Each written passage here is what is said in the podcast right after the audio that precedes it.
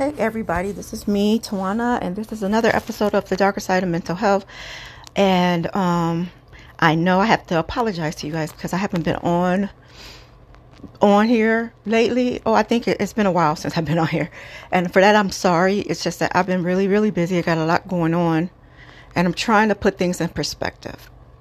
So let me give you a check of what's going on so you could so I, we could check that off the list and then we could get into something new first and foremost i still have ocd anxiety ptsd and depression.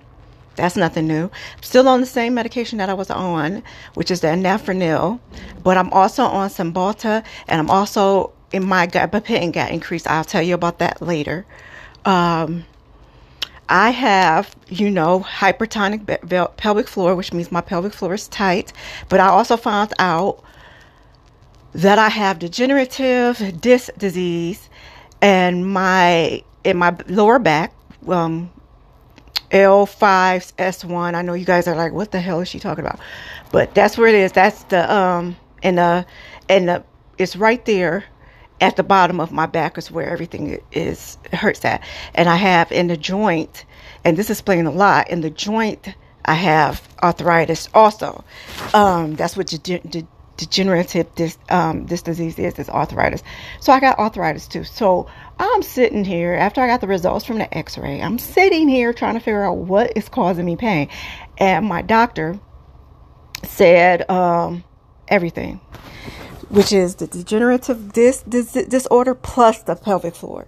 And they don't know if the pelvic floor is causing the dis- um, that the, the, the problem with my spine or if my spine is causing the problem with my pelvic floor. So I'm still looking for uh, the concrete reason of why I have pain. In the meantime, I have no pain because I'm on Cymbalta and I'm also on gabapentin for the pain.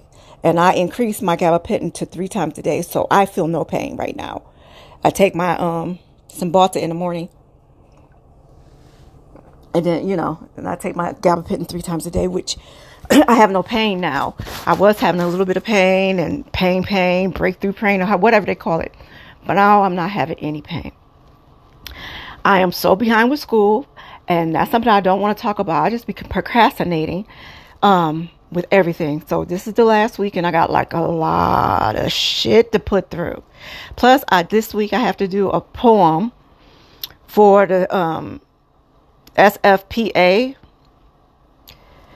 um speculative fiction poetry association I have to do a poem which is due on the 15th and then I'm working on now here's what here's what is getting me I want I'm thinking about doing a series of short stories. I'm thinking like four short stories and put them in a book, but the short but the short stories will be introducing characters I'll be writing about in my novels. Like I'm doing I'm revamping The Landlord. If you guys seen that short story The Landlord, I'm revamping it, making it more short story-ish. Um and I, am gonna be putting sections up on the web, Instagram, all my social media, so people could critique it for me and let me know what they think after I finish it. So I'm working on that project, the SFA, SF, the um, Speculative Fiction Poetry Association. I'm working on that project as well. So I have two writing projects I'm working on, and Newsbreak. Well, Newsbreak is not a project I'm working on. Newsbreak is a job, so I have to actually post some stuff for Newsbreak um, and Medium and all my writing my writing outlets. I need to revamp my my um. I can't think. I need to revamp my my websites and everything. I have a lot to do, and I'm a bit behind. But I, I don't know. I just been feeling blah. Anybody ever been feeling like blah? It's the it's this um, holiday season. I'm not depressed and dreading it, but I feel like blah. And I can't shake this blah feeling. You know what I'm saying? I want to move, desperately want to move. Um, I'm getting garnished by Cleveland State, which is fine because, uh, you know, the LSAT. So I got a lot going on. I got a lot going on. But in mental health, in mental health, Ohio passed the, um, the, um, they legalized marijuana And I would not be talking about marijuana except for I heard that it helps with a lot of people with anxiety. So that is a big one. Um, you know, it's legalized now, but I'm quite sure it's going to have strings attached to it. But in mental health, in the news of mental health, that's great because people with anxiety can take that and it will calm them down. I never, I, I tried um, marijuana once, way back in the day. I don't like foreign substances like alcohol or anything like that, even though my mind, because I keep getting these things from this wine club. Um, I'm thinking about getting into the wine thing, but I'm on all this medication. I don't know. I got to do my research because you guys know I re- I'm the re- research queen. The research queen, let me tell you. Um, so, uh, so I'm working on a lot of different things to bolster this. I did my YouTube channel, but guys, I don't like the YouTube channel. I ain't gonna lie. I don't like doing things on YouTube. I really don't. It's like YouTube is flooded and it's it's just outrageously flooded and I don't want to I don't want to add to it because I don't think I'll get good traction on it.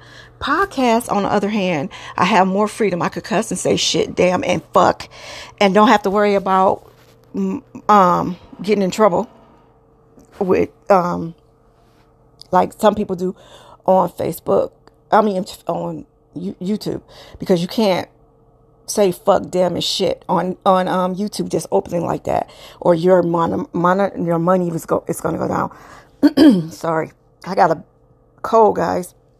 Sorry, but the podcast, on the other hand, you could say shit fucking damn, and it doesn't bother anybody and you don't get narked for anything.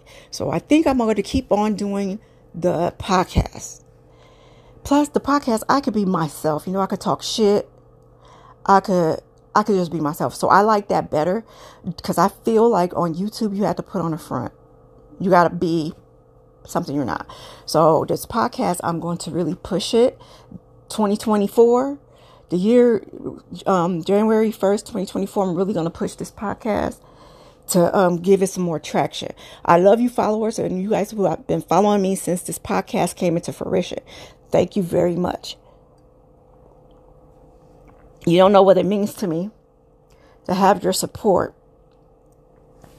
And you, as a subscriber, I thank you very much for that. Um, what else is going on?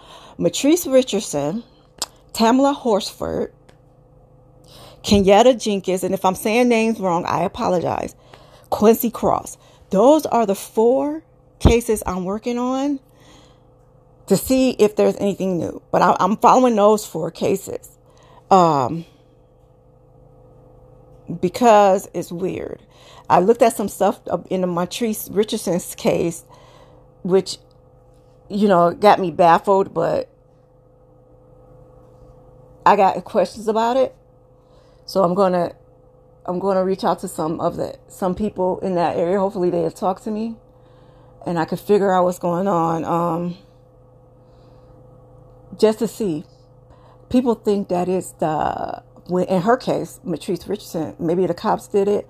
I don't know why they released her. Did she pay bail? See, I have a lot of unanswered questions, which I'm going to answer in this, that case. So I'm really looking into that case, doing a deep dive into that case, doing a deep dive into the Quincy Cross case, because I think he's innocent. Um, the, you know, I don't think he killed Jessica Kern. Kern I don't, I, I, don't, I seen some desperate depositions on that case. I don't, interrogation, whatever they call, I don't think he had anything to do with it. So I want to do a deep dive in that case. I'm doing a deep dive in the Tamla Horsford case because that also is weird. That she ended up dead outside her friend's house. And they're saying she, they're saying she fell.